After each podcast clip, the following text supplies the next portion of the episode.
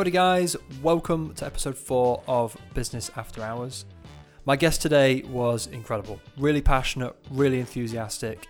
Um, Jordan Brompton is the co founder of myenergi. They're a energy technology company based over in Binbrook, uh, not far from Grimsby.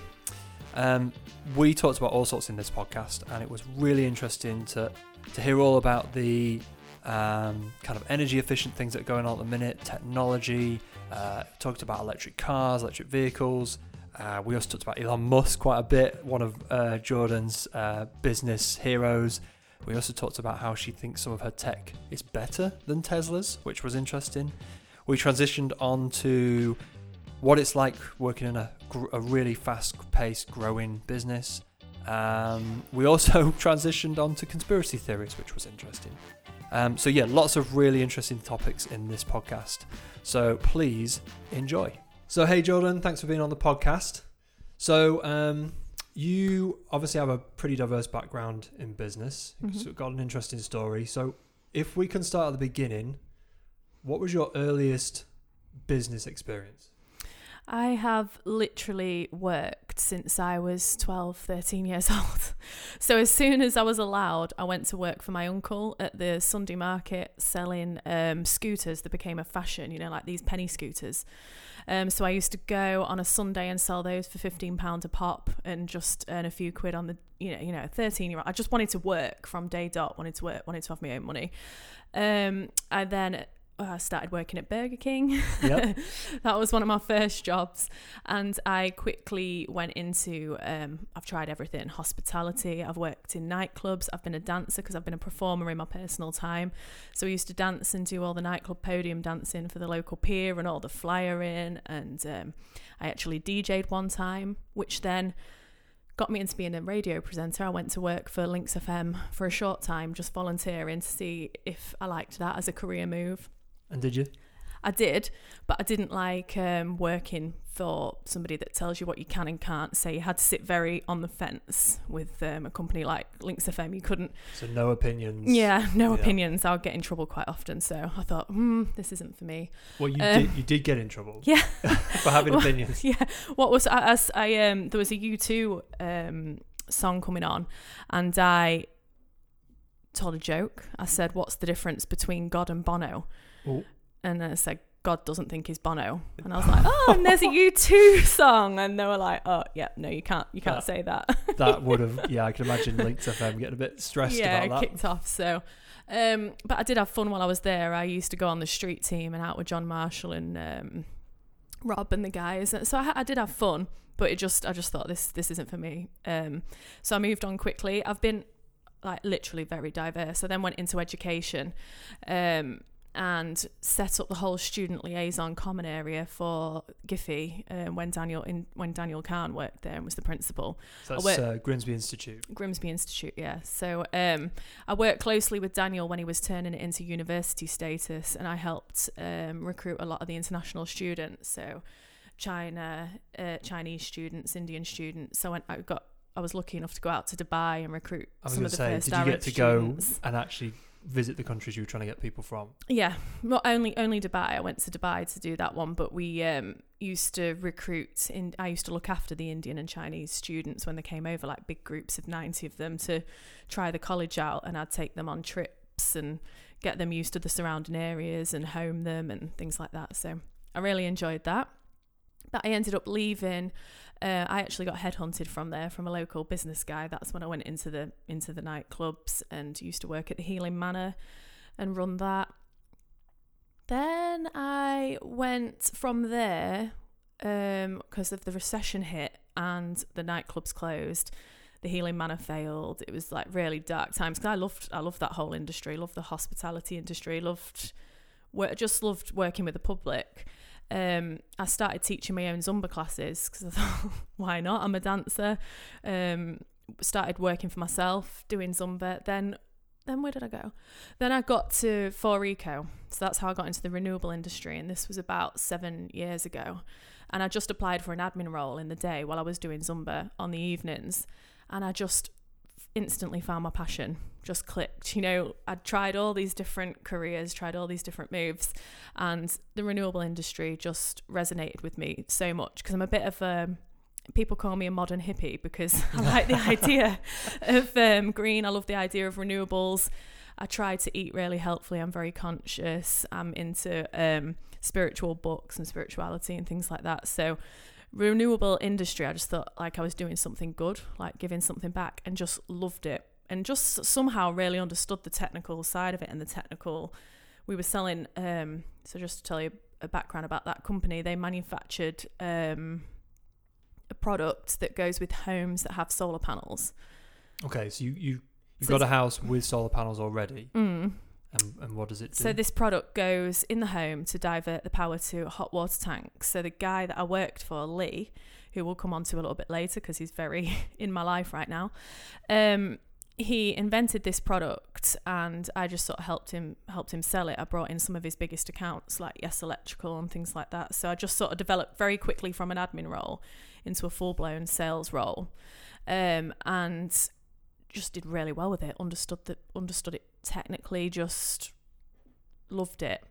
Um, unfortunately, their business didn't work out at that point because the government changed the tariffs, slashed it, um, slashed the feed-in tariff, which is what you get paid. Um, you used to get paid for what you exported to the grid. So any energy that you was generating on your roof, you'd send it to the grid and you'd get paid for it. Yep.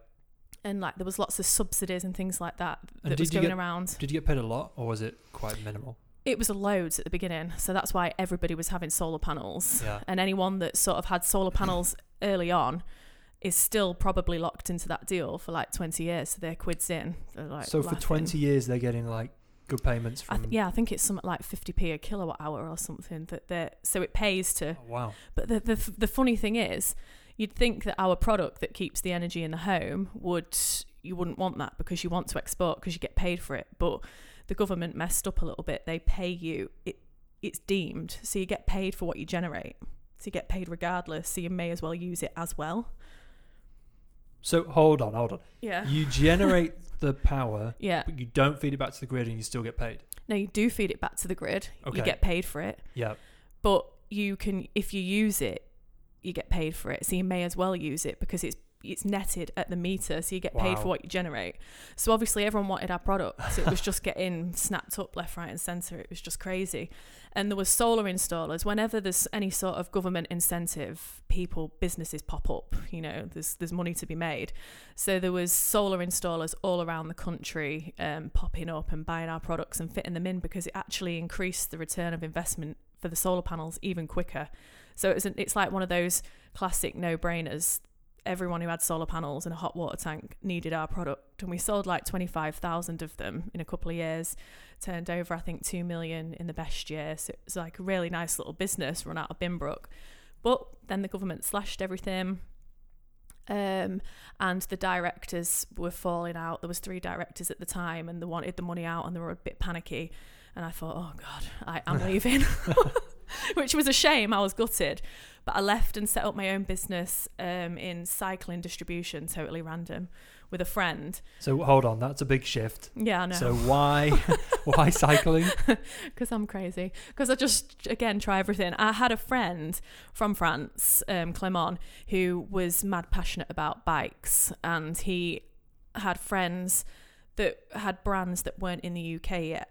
So um, a, an asymmetric chain ring um, that Chris Froome was riding on and winning the Tour de France. And no one was distributing it in the UK. So we started off with like a few little brands and we actually set up shop here where, where you're based in um, Grimsby at the E Factor Village. And we just started getting other brands as well, other, just French brands, and bringing them to the UK. And I do what I do, and got brought on some pretty big accounts. We we used to supply Wiggle, um, Chain Reaction, loads of local shops. Like we were going around all the little local businesses as well, and and supplying them direct. Um, so we got a nice little business going, but I missed renewables. My heart wasn't in it, and I always I was keeping my finger on the pulse with the renewable industry because I'd built up such a strong contact list that I thought someday I'll go back into that. Like I'll help Clem get this set up, but it, I knew and I was honest with Clem, this isn't my forever. It's not cycling, isn't my passion. I tried. I got a bike. I actually got gifted a full carbon bike. They're and, um, incredibly expensive. yeah, those bikes. I didn't I've realize. still got it. I've I was speaking to a friend, and he said he he's uh, he's got two sons. One rides um, uh, carbon bikes, Mm. race bikes, and he's doing really well. And the Yeah. other son got into it, but then decided he wanted to go to motocross. And it was Yeah. cheaper to buy a motocross bike. Yeah, it is. Crazy. Like this, these bikes were, you know, we called them MAMILs, middle-aged men in lycra, because they've got loads of money Yeah, and it's their them. hobby, and um, they're the ones that always seem to be quite slow. they're Though. spending a lot of money Yeah. though, and it was big business, and um, it was all right, but my heart just just wasn't in it. I wasn't doing anything. It was a real competitive industry. I didn't know a lot about biking. I tried to get into it, and I did. I think the furthest ride that I did was to Lincoln. Well, that from here, Yeah, that's far. and then and How to the long did Humber that take? Bridge. Um, I think it's like four. No, yeah, four hours Yeah, cycling. I it's a think. long way. Um, and then I got addicted to Strava, and I thought I was trying to beat everybody and get Queen of the Mountain on everything. Yeah. Um, so I do want to get back out on my bike, but career-wise, it wasn't my passion.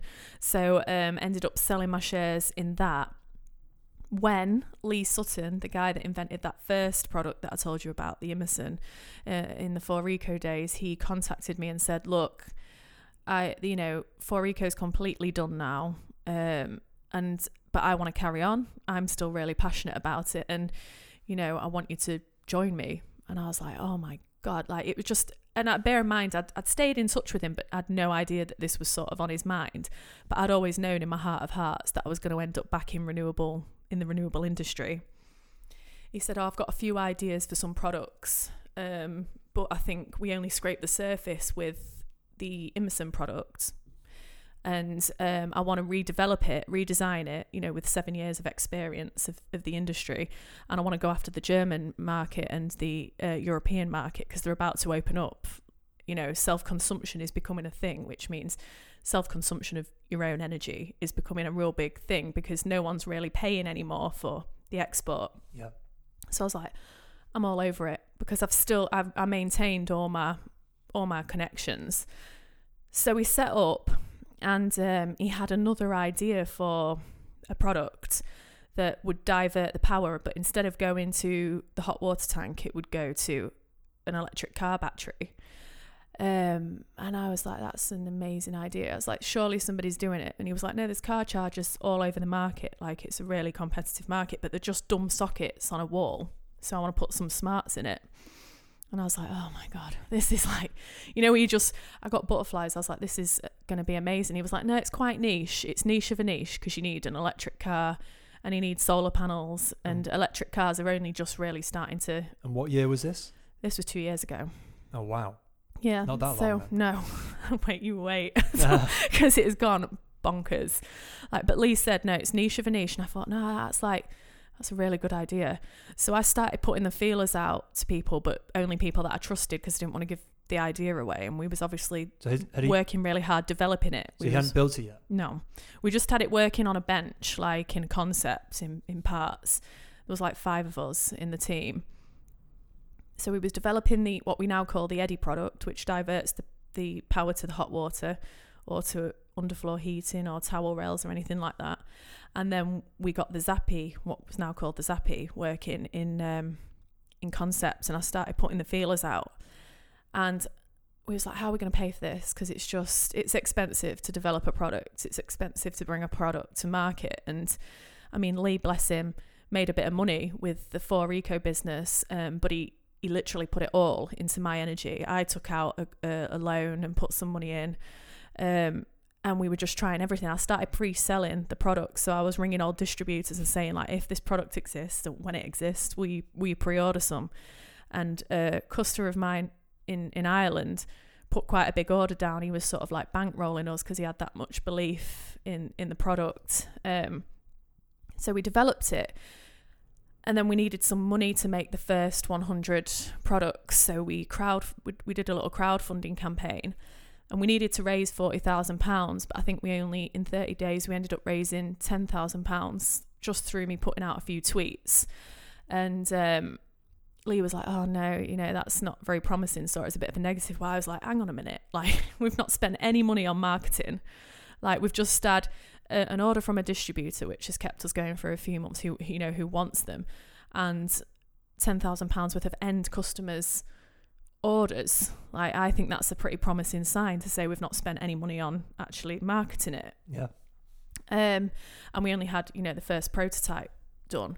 So I um, put a few tweets out and ended up linking with a guy called Jonathan who's got a company called EcoCars.net, and he buys um, cars from auctions, electric cars from auctions, and sells them and delivers them all over the UK. So just electric car specialist, but he lives up in Orkney, and he said I've got this event. Um, you know, you know, next month. I can't, I can't remember when this was. I think it was like February, May time in 2016. What year are we in now? 2019. Yeah, sorry, I have no idea. I, I'll prob- I'm probably totally wrong, but yeah, it was around that time. And um, he said, "I want you to come to this event." Uh, and I was like, Jesus Christ, though, it's in Orkney, it's miles away. And I had to go in an electric car, like a very early electric car, which had like 55 miles range. So, how long would that take? Stopping, recharging? It took me 24 hours. Wow. I charged 12 times. Luckily, my husband came with me because I think I'd have cried. I think I'd have had a meltdown. But we made like a bit of an adventure out of it. And I like was tweeting all along the way, and people were following me. Like, because the EV community, it's a bit of a community. So anyone who's got an electric vehicle, um, you know, help each other out. So So, were I'm- these places you were charging every? Would you say 12 times? I charged 12 times. Where Where were you charging? Mm, Are they like service stations along the route? yep, Okay. service stations. So Because I've seen like service stations with Tesla points and stuff. Yeah. Were they around two years ago? yeah, Tesla, like Tesla are smashing it. They've got the biggest Mm. charging network. Um, but I, I wasn't using Tesla because the car doesn't accept that adapter. So Tesla's got its own. Oh, it's the Apple thing. Yeah.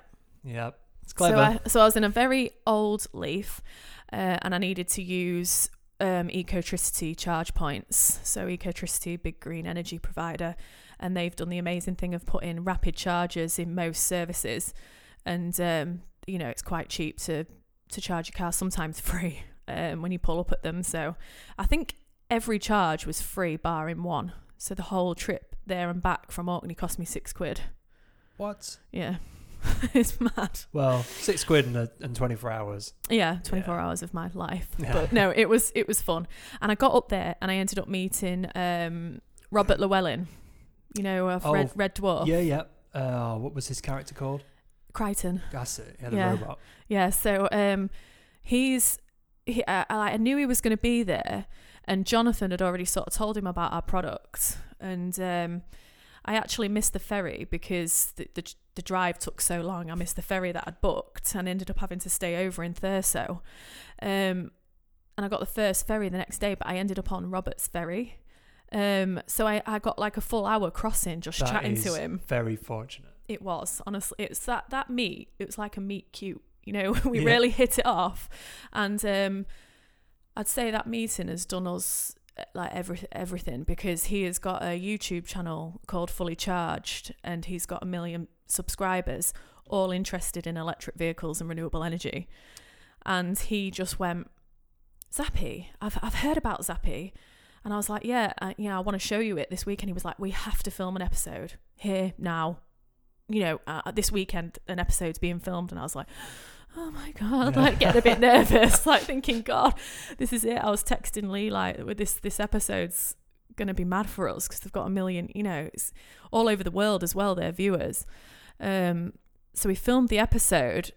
It was with a really, really early prototype um, up in Orkney that we'd sent to a guy who had a wind turbine because they work with wind turbines as well, all of our products. And um, I got there like half an hour before Robert and his production crew did, just to test the Zappi was working all right. it was, but then we set the whole film, we set the whole all the cameras up. He was like, "Don't tell me anything about the product. Don't tell me anything. Just like I'll ask you the questions in the interview." It was very much like this, just a chat. And um, I was like, "Okay, okay." Really scared. The wind was going mad. It was all filmed outside. I looked at the product. I was like, "It's not working. It's oh not no, working." it didn't work. so Robert was like talking to the film crew and like getting everything set up. I I was all mic'd up. I was ringing Lee, but it was really bad reception. you know, and I was going, what am I going to do? Like, it's not working. This is like our moment. And I kept putting it in boost mode because it was just, it, honestly, it was like one of the one of the earliest prototypes, the earliest versions of software, everything. And when you watch the video, you'll actually see that it's not properly working. But we sort of got away with it because some people on the comments was like, "Why is it importing from the grid? It's not supposed to be when there's loads of wind." I was like, going through the comments, like, "Oh yeah, sorry, it was it was an early prototype, but when we release it, this um this will be ironed out." Yeah. And uh, we filmed it. It was a really, really good interview. And he said, you know, when do you want us to put it out? I'm like, well, n- not yet because we're not ready. Like, we were still setting up our full production line because we manufacture here as well.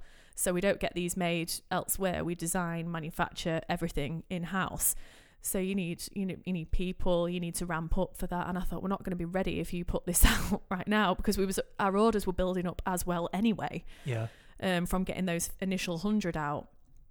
So um, we had a nice backlog of orders coming in, and then Robert put this episode out around the October time from when we filmed it in Feb. He put it out in October, and it just went bonkers. Like crashed our website, Twitter following went up, people ringing the phone off the hook, like new distributors, new everything. Just just went just went mad for us. It was one of the best. It the, it was free marketing because he didn't charge us. He just he was just passionate about this kind of tech, and he was an EV driver himself, and he had solar panels, so it had been everything that he was waiting for. And it just turned out it was the same for a hell of a lot of people. That were just it was not as niche as we thought it it might be, and um, we've made eight thousand products since. So Wow. in our first year of selling, first official year of selling, we'd sold In one year. yeah, we'd sold about seven and a half thousand in the first year. That's good. We're just going into our second year now and released new products and developing an app that controls all the products together and you can have them include you know you can have them all installed in one home so essentially like a smart home if you've got renewable energy you can control your energy so you can heat your water charge your car um it can work alongside batteries. So if you've got lots of people have got like Tesla power walls and things like that storing the energy you can allow the green energy to go to the battery first then to your hot water or then to your car. If it's plugged in the car will take priority. You can switch like whatever you want to do and see what you've saved in pounds. And it's just there's no there's no one else in in the in the world doing it. So it's um it's pretty big. It's quite cool. And we and because Robert's um platform is not just in the UK I think like 30% of his followers are in the UK but the rest are in America um Europe is massive across Europe we've got a distributor in Norway although we already had him before the the fully charged episode went out because Norway is just massive for electric vehicles, and you don't need solar panels for our charger to work. So it just future proofs you if you do get them. So it can work like a standard charger, like any of them on the market, but it can also load balance the home. So if um, at the moment the the network, like the national grid, energy providers and people like that are a little bit concerned that electric vehicles are coming in a big way, and how are we going to how are we going to cope? like all the old infrastructure that we've got is going to crash. Um, so we've actually built technology into the product to to support that. Um, so if say you turn on a, a shower or something like that in your home, the Zappi charger, if your car's plugged in, will hold off until you've turned the shower off, and then it'll so you don't blow your main fuse, and you don't so you don't import too much power. And we've also got like something that's called um, flexibility and dynamic um, demand side response. So if there's any events or anything on the grid where the grid needs support, we can lower the charge to like thousands, potentially millions of cars to stop, you know, any problems or it costing the network millions, billions of pounds. Well, you can do that from your end. You can. Yeah. kind of- oh wow, that's cool. Not right now, but it's all built into the product to go. Yeah. Um, we're actually doing a big trial with um, BEIS, with the government, with some of our customers. So we've got 8,000 customers out there now. Um, we're gonna, I think we're gonna try and open it up to as much as 250 customers to potentially take control of their loads if we need to. And for that, for allowing the government to be able to, not the government, the uh, energy providers to be able to have that control, they'll probably get they'll get paid for it. So there'll be some sort of reward for allowing the energy providers to control when there's peaks and troughs in demand on the grid and things like that. So It's weird. I've never I never really thought about the effect of everyone getting an electric car and plugging it in at the same time and whether or not that would Yeah. So grind it's the like system down. it, uh, yeah, an electric car is going to be the biggest load. y- Yeah, because the, the batteries in an electric car are, well, what's the kind of average size I've for got a, one outside. It's a 90 kilowatt hour battery. That's huge. Yeah. So that it would take 12 hours to charge that on a seven kilowatt charger. So a home charger is seven kilowatts. And to put that into context, like your kettle's 3.7, and that's usually the biggest thing in your house is you consume that con- pulls energy is your kettle. And how long would uh, an electric car be on charge for? They all vary. It depends what size battery you've got. you're So if it was like hours.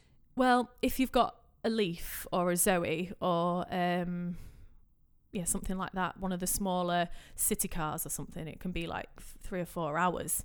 But if it's a big 90 kilowatt like Tesla or um, Jaguar or something like that, then it'll take 12, 12 hours. So through the night, it's fully a lot of energy going through it. yeah. Yeah. Um, but it still only costs you about 13 quid.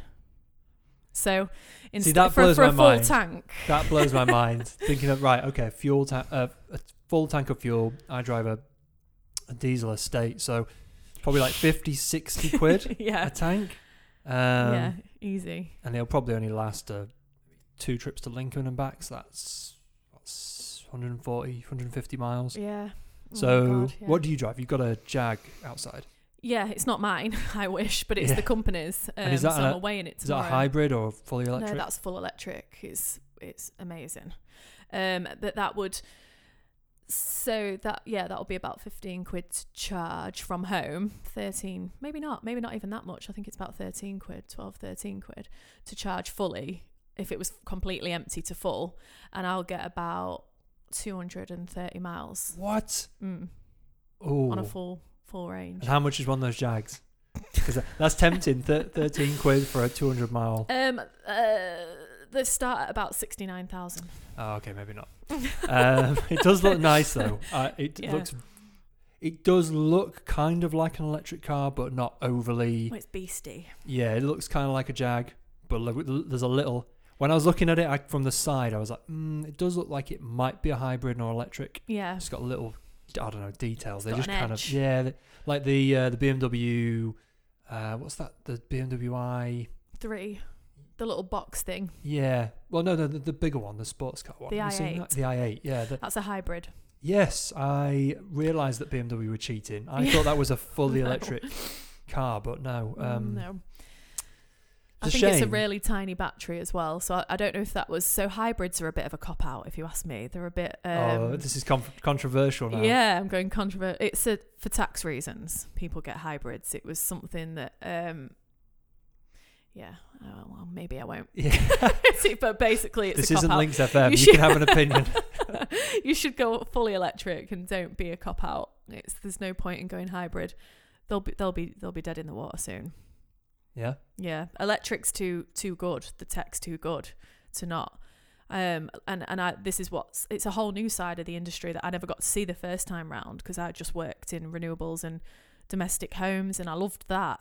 But now I've got like this we've bridged the gap between renewable energy and electric vehicles. So it's open. I run across two industries now.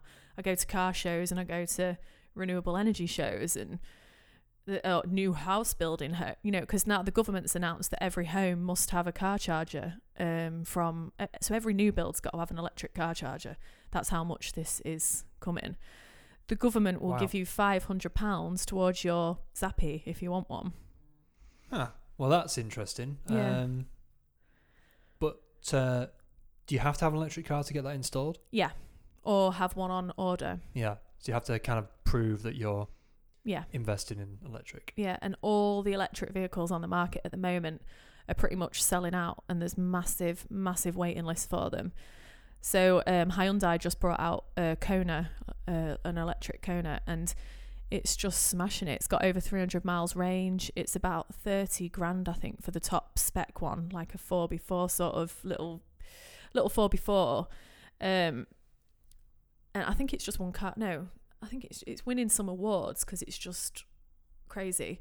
But if you ordered one today, you won't get one probably until like the back end of the year. So and that's that's Hyundai. They're like wow. they're killing it. Well, I mean, I I nearly bought an electric car. So I was looking Did at the? Leaf maybe four, three, four years ago. Wow, that yeah, that's early. It's Well, early to be It feels at like it was that longer. Maybe it wasn't. no, but, well, it would it would have been. but back then, I think they could only do like sixty to eighty miles, Yeah. and they were they were probably like 20, 30 grand back then. And, And half of the no price was just- infrastructure.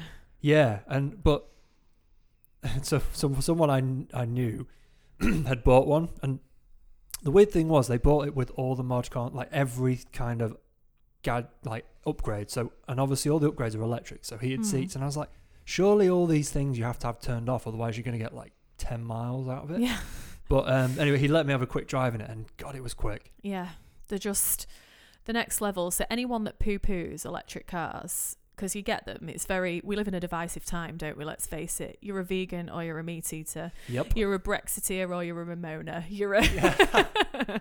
or you're. You've you- got to be in a camp. You can't be, yeah, you can't be on the fence. So I meet people all the time. Oh, electric cars will never take off, and I'm like, uh, okay. Um, have you driven one? No. Well, well, drive one because I guaranteed anybody that gets an electric vehicle, whether it be a Renault Zoe, a Nissan Leaf, or you know a Twizy, a Renault Twizy, oh, but if you the get Twizzies, what are they? They're those the little two-seater, go kart thing. yeah, you plug them in in a three-pin. they do look cool. The race. Yeah, I think that'd be you, fun. You can bomb around. Yeah, city car, it's perfect. Um, but if you get in a Tesla or an I-Pace or something like that, you are never looking back. It will absolutely ruin you for life Yeah. because no one can touch you as well. Like they're, they're so fast, like you say, they're so quick, so nippy, so reliable. You don't have to pay for all services and things like that because the you don't you don't have to change the tires as much. You don't have to change brake pads or anything like that because the motors slow the wheels down on the regeneration. They're just amazing. And Teslas, they you know, you don't really have to take them to get fixed and obviously unless you crash them or something like that, you need hardware people. But they fix everything remotely. They send the Tesla fairies to fix it overnight while you're asleep if there's any problems I've and just heard do a of this. software update. Yeah, so they basically do a software update. It fixes, I don't know, whatever bug they had, and yeah. you wake up in the morning and it's done. I yeah, mean, it's done. absolute genius from Tesla. Some of that stuff. It's Elon's crazy. my hero. Yeah, Yeah. yeah. He's, I think he's a lot of people's heroes. Have you read the the, the autobiography, well, Yeah. the biography on him? Um, yeah, I've watched everything, listened to everything. Like it because of Elon, that's why our industry is doing so well again. That's why the car manufacturers would not have gone electric if Tesla wasn't doing what they're doing. So, and he's just an exceptional human being. He just thinks of he doesn't there's no problems, only solutions. Like it's okay, so you're going to run out of batteries. Well, I'll build a gigafactory to make the batteries to put in the cars. Oh, and I'll also make enough to provide the rest of the market because I'm going to make the demand go that crazy that they're going to need them. It's Yeah. like, oh, well, you, you know, it's just as dirty charging, you know, your car because you're still using coal to fuel. Oh, well, hang on a minute, I'll, you know, charge it off solar power. All, all the Tesla networks run off renewable energy. I'll put all the charging infrastructure in place so that Tesla drivers can charge wherever they want and I'll give them free charging. It's like, it's just answered every argument. You can't come at, come at him for anything. He's, he's answered it. He is an amazing guy. I think he's a lot of people's heroes because he epitomizes quite a lot of entrepreneurial traits. Ugh, He's, He's, he's amazing. yeah, he doesn't. I mean, can you imagine if he was an employee? Can you imagine having Elon as an employee? It would just be It would never happen because No, he won't work for he anyone. wouldn't be able, he wouldn't be able to do it. I um he, I think he he was destined to be an entrepreneur. Yeah, someone that you know makes eighty-eight million by you know because we all know that he he well you might not know but because I'm just a weirdo know everything he does, but um he, he invented PayPal, sold it for eighty-eight million, put forty-four into Tesla and forty-four into SpaceX, and slept on his mate's sofa. Who does that? Yeah. Do you don't you keep It- some back for I, yourself? I remember when I read that and I had to reread it a couple of times and just be like, this guy's mental. that is ballsy. yeah, it's- very very confident. because everyone was saying to him, you know, no one will fail because you know, and Well, they're not easy. I mean, the problems that, yeah, they've not. that no one's even really trying to solve. Mm. Um, I mean, Branson's been trying to put people in space, but it's not to solve a problem. It's just to you know, it's a commercial Marketing. tourism. Yeah, Um, but Elon really does seem like he's trying to save the planet. Yeah, both with genu- renewable he energy He genuinely cares. Like I feel like Mars. he genuinely cares because uh, he's, he's one of those blokes, and he reminds me of my business partner Lee. That just doesn't seem like he's very materialistic. Doesn't seem like it's the money that drives him, and that's rare these days. He's actually somebody to look up to for all the right reasons, and I just think it's what our generations needed. I'd be devastated if something bad came out about Elon.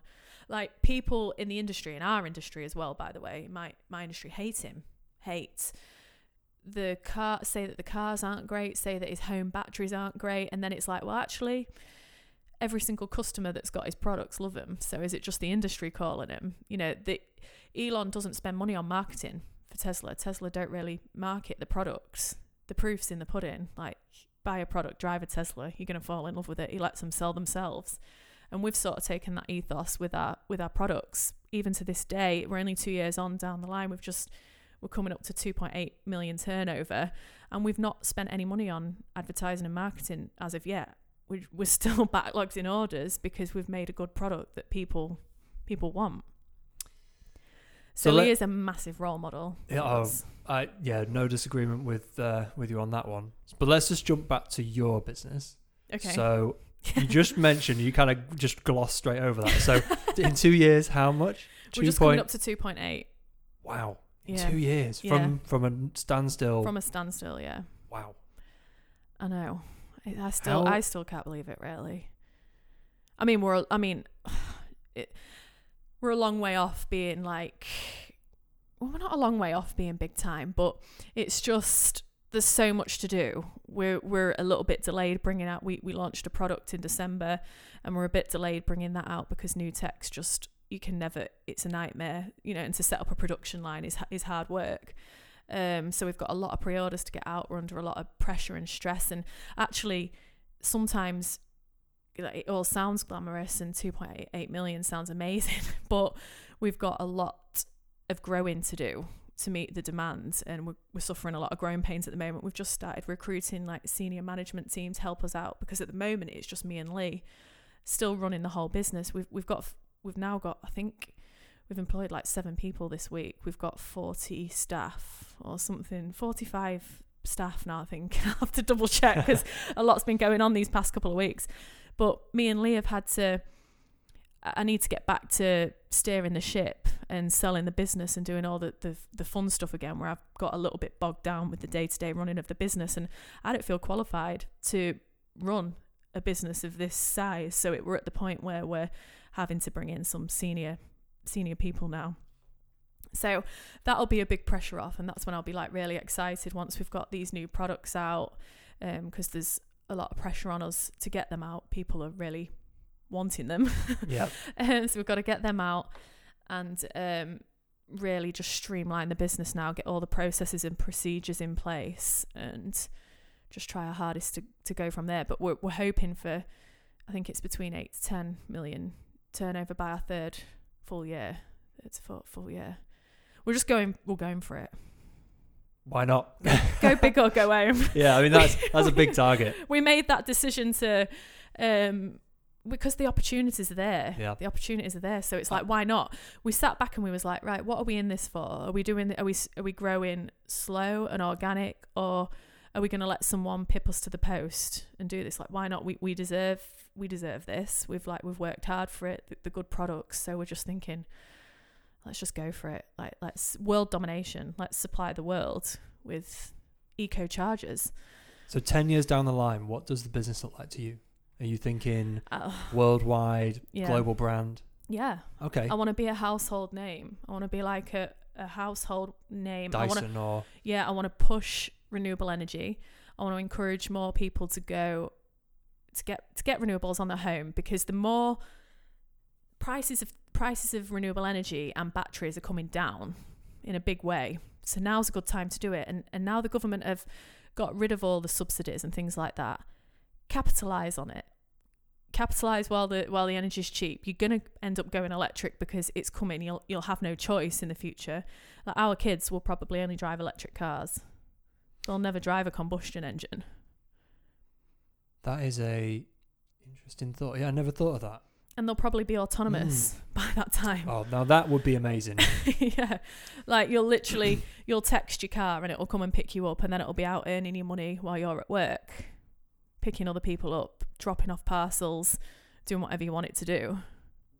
So that would be incredible. uh, yeah, so and I, you you're to want to generate I think I'm all about giving power power power to the people sort of thing. I'm thinking generate your own electricity. Don't be beholden to the bigger picture because you're going to end up paying a lot of money energy prices are going to go up so while you can while it's while it's not subsidized while it's not you're not being taxed for the sun put those panels on your roof get that wind turbine up go electric yes it's an, an initial outlay but you're going to save a fortune people are doing it there's case studies out there there's i think there's a million homes with solar panels in the uk and there's about 150000 electric vehicles on the road and I think about 30% have got both, so renewables and electric cars. So there's a direct link with that the mentality of that person. So if you get solar panels, you're thinking, I could charge a car for free with a Zappi because I can just use the surplus power from my solar to charge the car, like trickle, just top it up all the time. There's a common misconception you don't run your car down to nothing. You like all the time. You're just topping it up as you go along. So you'll have a charger at home, you'll have a charger at work. Most workplaces offer free charging to encourage going green because then they'll get tax relief and things like that. It's just it's just the way forward. The We're going to have to have little mini generation, little power stations on our own roof to be able to cope with the demand of millions of EVs. So you've got solar panels then? No, I mean that that's uh, I wish why why have you not got solar panels? because? I haven't got the right facing roof. Ah, okay. Uh, I'm like, and I'm really, I've got a big tree, so I'm completely in the shade. But uh, we are looking at moving, so I'll be moving, and that's an absolute must. I want. I've got a Zappi, but I just can't charge it off any solar. Okay. I, I can at work because we are all of our roofs at work are covered, are covered in solar panels. So we let the staff charge for free, and we um, do salary sacrifice so that they can get um, electric vehicles. And there's quite nice tax incentives at the moment to go electric, and then we offer them free free charging. So. Ah, that's interesting. So how out of the forty-five staff you've got, how many drive electric? Um, one, two, three. There'll be four, five, six, including me and Lee. So four extras have just commit, just turned to electric since working for the company. That's not bad. Yeah, More than ten percent. Yeah, it's not bad, and, and it'll it'll go more from next year because um, I think there's something coming in for fleet vehicles and um, it's called benefit. You know, benefit in kind. Yep. So if that's coming down to two percent from sixteen percent, so the savings become ridiculously Just for electric. Yeah, just for electric cars. So I, I we see a big market in that. So people like um, Tesco maybe or um, any big companies that have got large fleets will probably switch to electric because they're going to save a fortune in tax. They're going to Mm. offer it to the That will be a really good incentive. Yeah. Yeah, anytime someone messes around with tax and it goes down, that's usually when yeah. when things start shifting around. Everyone goes nuts, but it's working for Norway. Norway's government did that. Um, they offer loads of subsidies, and there's something like I think can't remember what the percentages are, but um, it's something like fifty percent of every it's it's half now of every new car bought is electric. Fifty percent. Yeah, in Norway, Wow. every car. Have you been? Have you ever been? No, not yet. Every every second car is a Tesla. It's like my heaven. I've, I've been to LA and there's a lot of Teslas there, but I don't think they Oh. drive them for the for the environmentally friendly reason. I think it's just a it's a bit of a The Elon status dream. thing. Yeah, and there's a lot of people on the on the um.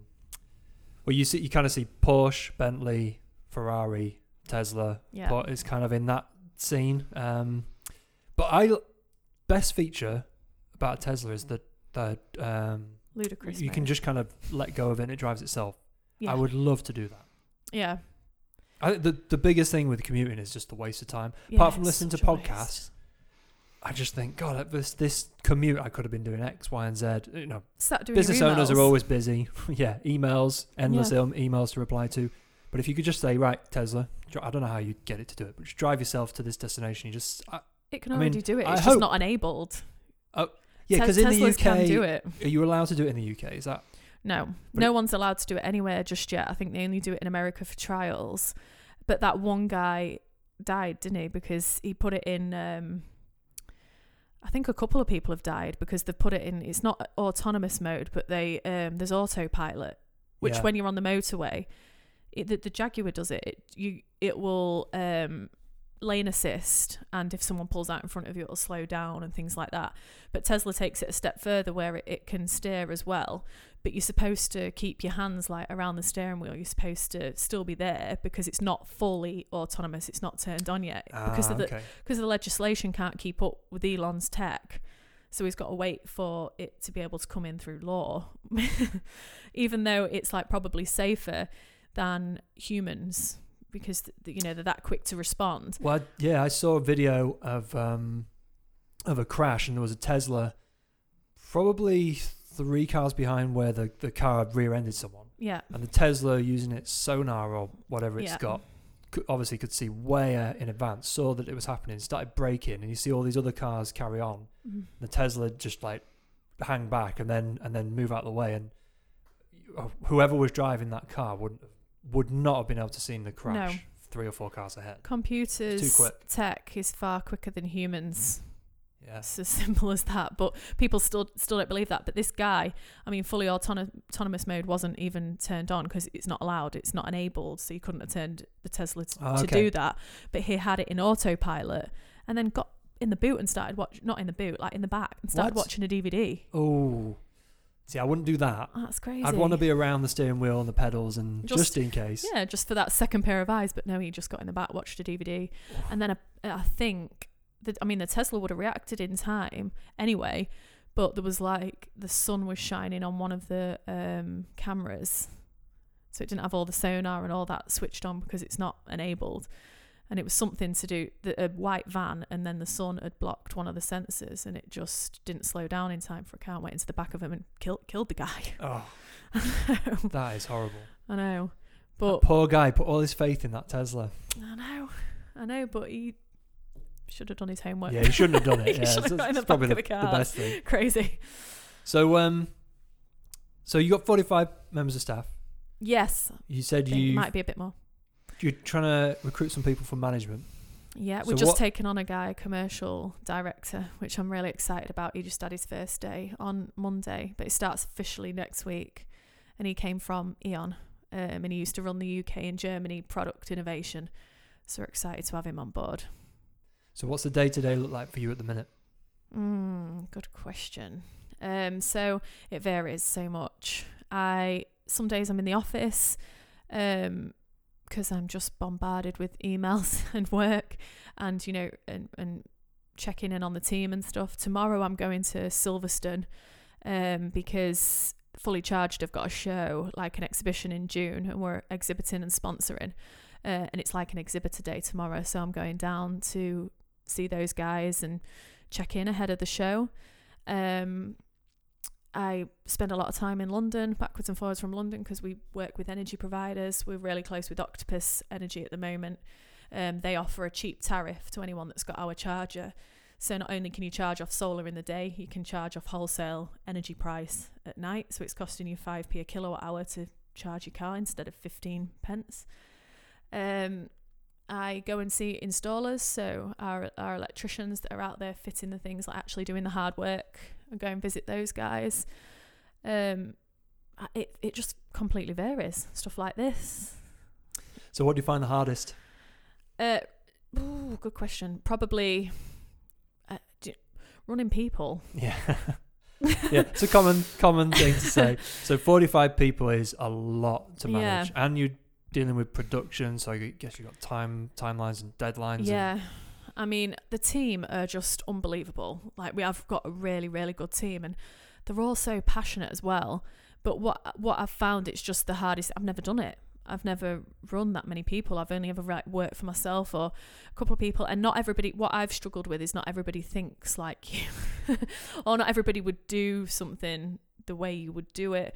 And I'm having to like learn quickly um and be forgiving and um patient and but then also I've just struggled with learning to be a leader, I guess, because some days I'm I'm you know me and Lee we're under a lot of pressure. We might be having bad days or be really worried or concerned, and it, it's hard to not let that show show to the staff because it gets them down.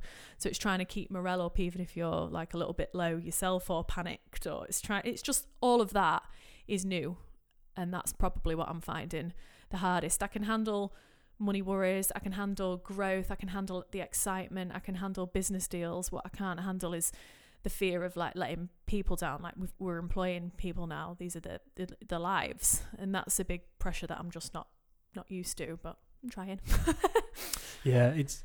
I remember the first time I took on some some um, members of the team, and it it took a while to to kind of set in. Like, oh, I employ people; they're relying on me. You know, you. I don't know if it gets easier. mm. It's still a niggle in the back of my mind. Like, yeah, everything as a business owner or leader, your decisions don't just impact your life, Mm-hmm. staff and their families. Yeah, it can be a lot. Have you found any way to to get over it, to kind of reassure yourself when you're doubting yourself or Um, I I like I try and read a lot. I try and watch a lot of self help YouTube videos and podcasts. But no, I found that like my biggest um things in life that I look for in people, and one thing that I, I just try and portray. that I'm really lo- like a loyal person. Loyalty is something that's been drummed into me from my parents, and it's just something that I look for, a quality that I look for in staff. And I think you attract what you put out there. So I've got, a, I- feel like want to attract. We've attracted a lot of good people. I'm not. uh, I'm. I'm a good person. Attracted a lot of good people, um, and I think just trying to be loyal and honest with all the staff is a big thing, and that's sort of helping. So if it's like, look, if you are having a crap day or you are a little bit concerned, it's like we are. But on the grand scheme of things, the business is doing really well. Just trying to then like motivate them. So I think the only way I'm getting around it is just living day by day and Okay. being honest. Yeah. and yeah, I what's don't know. the what's the culture like then where you work? it's um, I don't know, like because I don't know what the culture is. Like I, I had this vision for the company. I wanted it to be a little bit like what yours is. Walking and it feels a little bit Google vibes. Um, and we're hopefully having a new build. We're having a new factory, and I'm hoping to include all that because at the moment we're just in units in you're in yeah in Binbrook. Yeah. So I mean, everything you described. Mm. If you'd said right, guess where we are, I'd say okay, kind of bit near a big city, or because if you're Mm. trying to attract people to that industry, yeah, I mean, how the hell did you find people in and around the middle of the Lincolnshire Wolds I to, don't know. to They just involved? keep coming to us. It's I, I think it's because uh, there's quite a lot of savvy people out there that know that this is the way that the the industry is going, and we're sort of with I don't know maybe stuff that we're doing in the press and social media. Friends, we've got I've got quite a few friends that work for us. I've got my little sister that works for me. um, um, so word of mouth basically is how we've been attracting people, um, and also because there's quite a few savvy people around here that know that and it's exciting. It's new tech. It's renewable. It's EVs. It's just we seem to be just attracting the right kind of people. But um, yeah, the the location's a bit a bit of an issue. And we there were just single business units, and we've knocked through and and got them all now. but it's the most messed up layout for a manufacturing plant. why, why is that? just because it's like the weirdest shape. When really you'd want a big factory, you'd want a big warehouse with straight SMD lines, where ours is like a bit of a snake. We've had to make the best use of the space that we've got, and we're bursting at we're bursting at the seams. so, Um, so when do you move out of there and into the new place? we're working with the council quite closely. I can't really say too much yet because I don't want to jinx it mainly, but also because it's just not confirmed. But we're working quite closely with North East Lincs Council um, to potentially have a whole new build because we're gonna we're looking to be recruiting a, 150 staff within a couple of years' time, and going from what we can do at the moment, the capacity that we've got in the place that we are if we do everything completely streamlined and get it working and running smoothly with all this the senior management team and everything that we're putting in place we will have gone from 10,000 products a year to 25,000 products a year. But if we go into a new factory, we'll be able to do hundreds of thousands of products a year. And we've got a long roadmap of products we want to release. So it won't just be, we can, we'll be able to make all sorts. yeah. So you yeah. you mentioned there about a roadmap. Yeah. So do you do you, is that something you have like drawn out or is it just in your head? Um, we've got like a rough plan, obviously, like um, a business plan for the next three to five years. But already we couldn't have planned for what we're already doing. Um, we've, we we have a rough goal and a rough plan that we're working towards and vision, but the industry is moving so quick that, that you have to be dynamic as well.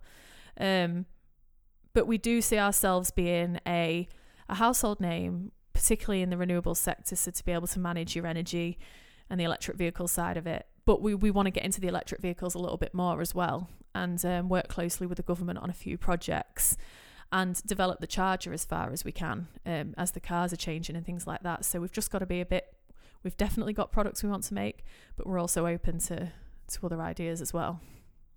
So if you're going to reach 150 people, Yeah. Big company. Yeah. Did, did you I've heard of some companies doing this. So they, they sit down and they kind of draw out what that looks like in, I don't know, say two years. And then they plan out the company structure and they say, right, I'm going to find a role for this. Have you done that? How do you, how do you recruit? Is it just, oh, we, I'm spending too much time on X. I Yeah. need to find someone else to take that off my hands. Yeah. That's how it's been up to now. Yeah. But um, literally over the past month, myself and Lee have sat down with the with the board because we've got two investors as well, um, and we've started designing the organisational chart from the ground up, and then we're starting to fill in the gaps. And we're like, why haven't we done this sooner? because we've seen that there's a massive gap missing for like an ops director. Because it's like, so there was an ops director missing, there's a commercial director missing, and there's an FD missing. We need a financial director, really. Whereas Paul Lee has been doing loads of it, like he's doing all the tech development and he, he's majority shareholder. So it's like he's, you know, he's got to look after quite a lot of departments. I'm doing all the sales, the marketing, the running, you know, the staff, been doing the HR side. So now we've just been like putting people in place where we, you know, that take the pressure off and the team are doing a great job. But it's a little bit of, there's been a lack of structure. Like, who do I report to? Is it you or Lee? Is it both of you at the same time? Is it do I have a line manager? So it's just we're just sorting out the whole company structure. But all this is like it's natural startup stuff because you don't you can't start out a biz, start out a business with an FD commercial director. That's, we're at that crucial point of going from a a startup to That, a full company. I think, yeah, I mean, in two years, yeah, it's very difficult to kind of get all that stuff up and running from day one. yeah. I mean, you half of that stuff from day one, you'd be they'd just be twiddling their thumbs. and we wouldn't even know what the hell to do. You- we- it's- You have to be a bit reactive. So, so what was it like having investors on board? So you got two investors, Yeah. and how did you? Did they come to you? Did you go out to market? So we were because the crowdfunding went so well. Um, we were getting approached by lots of investors. We actually had like a database of fifty people wanting to invest in the company, and nothing felt good. Everything felt really uncomfortable. And Lee actually got chatting to a guy called Andy, who's now our investment director, and he runs a company that develops software for demand side response. So you know the um, what I was telling you about the grid being able to load, balance, and shed amongst lots of vehicles to stop anything bad happening to the to, to the grid basically. So he developed some virtual power plants, and he was like, oh, "I love your products. How are you funded?" Asking the same question that everybody was asking, like, "Where have you come from with this product, and how the hell are you funded? How are you doing it?" And we was like, "Yeah, we're gonna need some investment soon because we'd been running on all our own money." And at the time, we was just we was just looking for hundred and fifty thousand pounds. Like that's a lot of money, but when why I'm saying just because we ended up getting quite a bit bit more than that.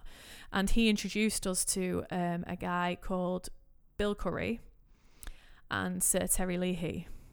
And um, Sir Terry is the ex CEO of Tesco. Okay, that sounds like a good contact. yeah.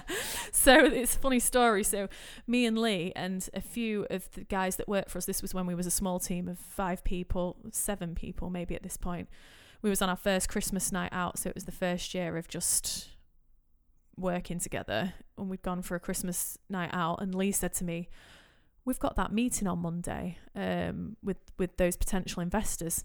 I said, Oh yeah, because we'd had loads of meetings up at this point, investment meetings. I said, Oh, who are they? And he was like, I don't know. I think we should have a look.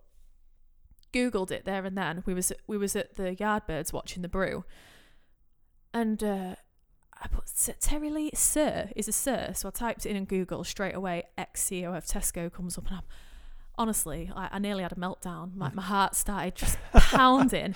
I went, oh, oh my god, we've got to prep. Like we've got to prep. We had our business plan. But I was like, we need to. so need this to was go. on a Friday. This was on a Friday night, and we had the Meeting on on, the Monday. Monday, So yeah. all weekend we just got to work to like impress these guys, and we drove to Liverpool, got to to Bill's um, office, and Terry was dialing in. He wanted to be in the meeting, but he couldn't. But they'd actually brought the meeting forward, so he was like, "Oh, that's pretty promising." And we got there and pit, did the pitch, and um, it was just instantly felt comfortable with them. They're really nice guys, like dead down to earth, self made, understand all the struggles, just really generous as well. They weren't trying to rinse us of our company where everybody else sort of was that was wanting to invest, wanted like loads of equity and for very small amount. And we were asking for £150,000 and there was like, look, go away and think about what you really need. Like that's not enough money. Really? And we was like, oh, oh okay. so what? So hold on. What equity were you going to give away for one hundred and fifty thousand? Six percent? Okay. And they said go away and think about you what you need more, Yeah. And we was and like, they want more equity, I guess.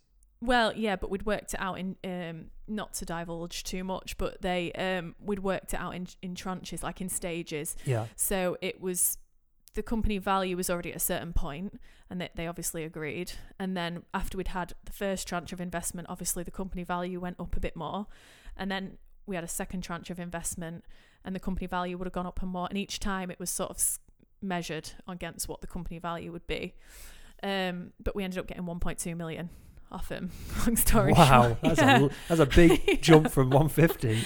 Yeah, I know. So we was like, we went, we was like, shall we ask? So, mm, well, if we really want to do everything we want to do, maybe we'd need like six hundred thousand. And we was like, bloody hell, that's a lot more than what. And then we sat down and we was like, let's do a proper plan. And we was like, no, we need like one point two to be able to meet the demand that we've already got and to be able to secure components all over the world to be able to make the products. So, because we was having to pay for all the components up front because we're a new company, we don't have any credit. The the you know the big companies were just rinsing us of we weren't getting good deals buying the components in. So you need buying power to do that, and that's literally what the investment brought us. So we could secure rolling orders of components get credit accounts and things like that and and employ staff that we desperately needed so admin accounts a sales member of staff um you know to help take the pressure from me because up until that it was just me doing all of the sales all of the marketing as well So how do you sell the product? how Yeah, so you you selling direct to consumers? They come. we sell we sell direct okay. we sell and we're probably one of the only companies to do that actually because you can get your own electrician to fit it um, but we sell it through installers they can have a trade login on our website but we also sell it to wholesale and we also export so That's a good number of channels to, to be selling your product Yeah. through. So how um is if you're not doing a lot of marketing, mm.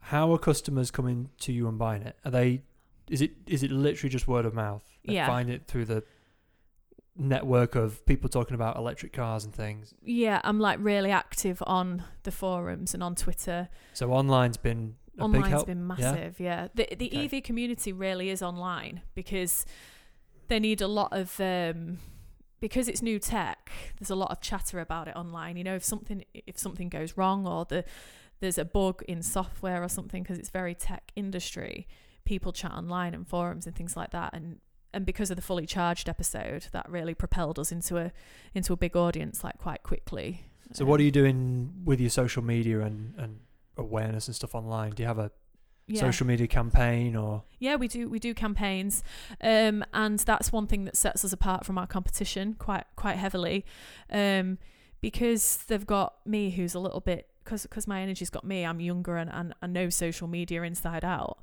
none of the big corporates have really got that or they're not even they're not bothered so we've got we've hit the market at a complete side you know side angle they didn't they didn't see us coming and I think now they're scrambling to try and like catch up. I've noticed a lot of the big competition is starting to be a bit more active on um, Instagram and and social media and stuff. Instagram, like market leaders on Instagram, just makes me laugh. They're all, all of a sudden starting to pop up because they're like, oh well, th- how how are they doing it? Like everybody asks us, how are you doing it? Where have you come from? I've seen a lot more businesses on Instagram recently. It Mm. does seem like this year is a lot of people have I think they're it. waking up to it, like, Yeah. and they're getting a lot, you know, and and well, social media director is like a thing now. Like Yeah, companies suppose- hire a social media. I've not seen that, director. but someone Yeah, must like- have one. Yeah, no, they do. Like the big, big corporates do because, you know, usually I'm not being, I'm being a bit stereotypical, but usually the people at the top of the business of of a, of a big business generally be middle aged or, or older and don't really understand social media.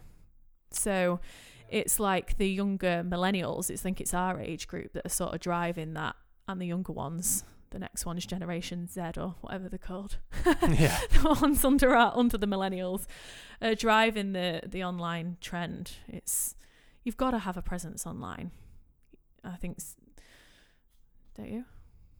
Yeah, you really do. There's Yeah. there's not many businesses I've seen that do well if they don't have an online presence. No. It's the it, you know it's the place that people go to find information. mm. used to be the yellow pages, or even before that. You, I mean, this is before my time. You what ring the operator and say, "I need a so and so. Put me through to someone." Yeah. Um, yeah, if you're not online, you kind of don't exist in this kind of world anymore. and traditional ways of marketing have sort of fell to the wayside because at first I was starting to pay for some editorial in magazines uh, and and um, pay for like some online banners on some websites and I thought well, I can get so much more response if I do a 20 pound boost on Facebook or Instagram than paying 600 quid for this bit of editorial um, so this year I've changed my tactic a little bit more. I want to want to really develop the social medias in a in a professional way, not just me with my iPhone. Um, you know, speak to people like yourselves. So you um you mentioned that you kind of your background is sales, or you that's Yeah, what you're comfortable with. yeah. So how do you get your foot in the door? How are you selling the product? What are your your- what are your sales tips or tactics? Um, because we've got such like I, I'm I'm not a normal salesperson, so I'm not somebody that can. What that what do you to- say is normal? Yeah. Um, I don't like to ring like cold call people Okay. or just call into people's workshops or whatever and try and sell them something. I don't like pushy sales. I'm really not. I'm not for pushy sales. I don't like it when people are doing it to me, so I just wouldn't do that to other people. But what I've always done in my career is worked with things that I genuinely believe in because I think passion sells. So if you really care about something, it's infectious. I, I mean, I could not be, I'm not passionate about violining, but if I watch someone who's playing a violin and that absolutely loves it, I'll, I'll watch them in fascination. You know, anyone who's passionate about anything sells to me. So I've just only ever got involved with things that I enjoy doing. If I don't enjoy it, I'll move on. And I knew that renewable energy was my thing. And obviously I've got faith they're our products. So I'm not I'm not and I'm not flogging somebody a dead horse. I'm selling somebody something that's going to save them money and that is actually eco. It's not how many times do we buy something that actually saves us money? I wrote a blog about this the other day like I buy a new iPhone every couple of years because they put a software update on it and break it. I've got no problem parting with 800 quid to a thousand pounds on something that's going to shaft me. Like so for me, I'm selling a, a product that's going to benefit people. So uh, t- I'm I'm not having to go after sales in a, in a, in, a, in an old school route. I'm just talking about them and going to people that I think would be interested and telling them about it. And then people are buying and then they're buzzing about it. And because we've made them easy for electricians and installers to fit, they love fitting it. The customers love it. So they're going to keep promoting it. It's like you've just gained a salesperson when you sign up a new electrician because it, you know, it's it's an easy sell for them. So I think I don't even know what was your question. Sa- sales tips and tactics. yeah, just find something you're passionate about, Yeah, and I agree. I think you know, it's bit. It's, you know, people say it a lot on um, business talks and stuff like that, and it sound. I don't want to sound cliche, but it, it is everything. If you if you're passionate about something, it will work. Okay, so you're passionate about it. It's your Mhm. business. You're a 10 out of 10 for caring about it. Yeah, You hire a salesperson. How do you Yeah. ensure that, that they're as passionate as you and they, they sell it in the same way? yeah. Because at that point, they're an employee. It's not Mm. their business. No, you tr- it's true. But again, I said to you that you seem to attract what you put out. I'm only attracting people that are interested in the product. like they're approaching me. I'm not going after like Oh, I'm really? not having to look hard for for staff. Yeah. So you, don't you don't find recruitment an issue trying to. No. Oh, that's good.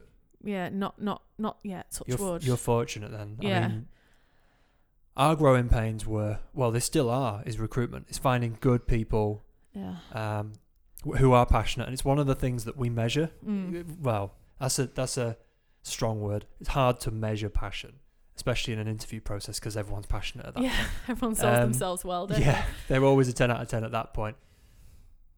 But finding people who really truly care about their not so much the job, but the the output that they give. Mm. You know, if it's a designer, you know, they care the the pixel that they're they're putting. You know, every little detail Yeah. is very very. Um, they they scrutinize over the font or something like that. That's Yeah. like the sign to me that they give a shit. Yeah. Whereas someone who's just like, well, this is the brief, and I met the brief, and I could have gone a bit further, but I'm not going to because I'm not paid to No. push it out the door. They're the See, I people can't that, be asked for that. yeah, And it's like we have. I mean, we have. We we retain staff really well, but we have let a few go. You know pretty quickly if someone's going to be a nightmare. You know if you're not going to gel. Do you do you get this? Is there something you have to test that, or is it just a gut feeling? Oh, it's gut. I Yeah. listen to my gut all the way. Everything in life is my gut. And I mean, I've got a sales guy at the moment, and he came from a teaching background. He was a teacher, and he was. It, it was a is a friend of mine's partner, and he was looking for a, a a change of career, wanting a bit of a challenge, really upset with the way that the education system was going. And I've always liked him, charismatic. I don't look for experience; I look for character. I, I'm not bothered. I never went to university. I've not got a degree. I'm not academically smart, but I look for someone that's got the X factor. And he has. He's charismatic, he's funny, and he's a quick learner, he's adaptable, and he's just he's amazing. Like he's picked the product up technically so quick. And because again, the poor guy, he's been bogged down with admin because everybody's so busy, everybody's stretched doing like five people's roles at the moment at our place but I've got high hopes for him. Um, I think like once we- we've just taken on another sales admin girl, which will hopefully like she'll process the orders, she'll answer the phone, which will free Liam up. He'll be able to be out on the road. I'll be able to be out on the road more again, um, because and and and the passion comes across at the exhibitions and things like that when you're getting to meet your customers. And you're getting to hear how happy they are with the products. And when you're looking at it's a sunny day and everybody's screenshotting the product, taking photos of the product because it's saving them money and charging the car for free. You just, it gives you a little buzz. Yeah, I, I've been, I've how do I put this? I've been I've been in front of salesmen, Yeah. very some very very good salesmen, but at the end of the day, you know you feel you're being sold to. Whereas when you're sat with someone, and usually they're business owners, and they're telling you, well, they're not selling to you, but they're telling you everything they can do or they've done for other people, and it's comes across that they just really care about what they do. Yeah. That for me is it's not a sales pitch, but it gets you, it gets you more involved. Yeah. Yeah, it gets you get engaged. and I think that that's hard. Yeah, I think you're lucky that you've found someone like that. Yeah. We've we've interviewed a lot of sales, well, people for sales roles. Mm. It's very difficult. Yeah. I mean, I'd struggle. I'd struggle if I had to ring people up and like sell them. If someone said to me, "Sell me this pen," I'd be like, "Oh God!" You know when you're watching The that's the Apprentice, apprentice and stuff like thing. that. Yeah, I hate that. Or if if like I I really like would fear sales dropping off and us not knowing like luckily it's an emerging industry. We are really we are really fortunate because it's an emerging industry. There's lots of evs on the market. There's lots of people with solar panels. There's lots of countries to sell to. Uh, there's always somebody to sell to. But if sales really dropped off and i had to be like ringing cold calling people and stuff like that i'd struggle. Don't like don't like doing that. So I think I always think I'm going to have to think outside the box of ways to sell, and try and um, just I don't know, let always let it be authentic. You, um, I saw on your social media you did an event a couple of weeks or months ago. Was that was that an event to sell the product? What was that? Was there? And we've done a few. Was Was, it the? London? Yeah, I think it was Event. London. Yeah. so Um, we've just launched our second generation Zappi, um, which we've actually filed a patent for as well, um, because it's going to be the first charger which is super easy to install. So it doesn't really affect the homeowner that much, apart from it saves it does save them money.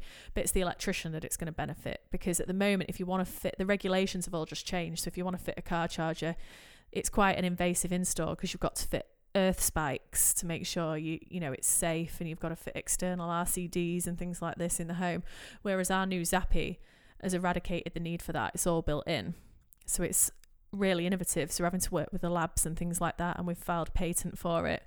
Um so again we've listened to the in, we've listened to the industry and tried to build something that people would want so it's got all the same features in it but it's also got a new enclosure because the enclosure that we had on the original Zappi was never meant for mass market. It costs us an absolute fortune. it's like the most costly part of the product. Um, so we've redesigned that and had a, a tool made so we can get go injection molding and things like that, just streamlining the business in that way. But I pulled our following to London. It was a big gamble, really. Again, but this is a way of selling. This is like thinking outside the box in in a way because we've got quite a bit of following on Twitter, online in the EV world. So I picked like key people that have been involved from the beginning and invited them. We had a party really. Like I brought them, sh- got them. I wanted to show them the product first because they're the ones who've helped us get to where we are. And um, and I invited Robert along. Robert came, Robert Llewellyn, and um, our investors came. Uh, and they always say, you know, they've never invested in a company that's got this level of sales this early on. Like they've never invested in a company that's actually not only met targets but like smashed them. So Sir Terry and Bill just came happily to to the event to support. So and it cost a fortune. Like it was in a nice um, Westminster building overlooking the Thames, like really nice um, open, yeah, 360 view of the Thames and just dead quirky Soho vibes.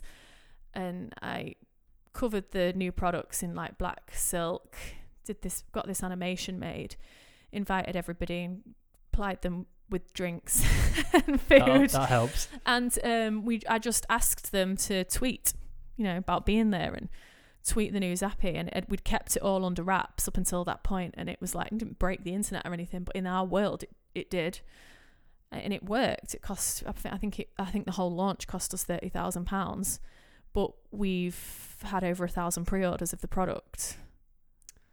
And we're not I'd- in, I'd we're not in production Yeah, yet. I'd say that word. That's pretty So, good. I, I look at ways of selling like that Yeah. and again it's it's the loyalty thing and and looking after the people that have helped us get to that point jonathan the guy who invited me to orkney you know he, he just little meetings like that you never know how it's going to affect your life he was the one that, that invited me up to orkney i did that mammoth mission of a journey ended up meeting robert llewellyn on fully charged propelled us into this massive market like and all the people along the way like i've met so many EV drivers and people that have got their own little businesses popping up that are doing really well, like really inspirational people. We're all like just a little community of friends in the in the EV world that just totally have each other's backs, and um, we all help and support each other's events. And Well, it sounds like you're doing a lot of stuff right. For a, for a startup two year, two years in, yeah, I mean, tapping my head. um, oh, I've seen lots of start, startups and especially tech startups. yeah, Um, they don't always go to plan. People have great ideas. I mean, I, I'm involved in something at the minute, which is, you know, it could be good, it could be big. Um, it's hard. It's hard Yeah. work, it and bloody is. and I think yeah, you you seem to be doing okay. You've got to put the hours in, uh, and, it, and it, it's not all bloody sunshines and rainbows. It's No, it's that, hard. that comes many many years later. hopefully. sometimes. um, okay, so I just want to backtrack a little bit. So, a lot of the stuff you've said in the story of how it started, it sounds like good fortune Hmm. or luck. Yeah. How much of business, so, so business succeeding like yourself, how much do you reckon is luck and how much do you reckon is just planning goal setting, the traditional business practice. Yeah, so I don't like I don't like it when people say look like you're lucky because I just think you don't know how many blood, sweat and tears have gone, into it and, and hours and um, sacrifices. Like we've worked bloody hard and continue to work hard.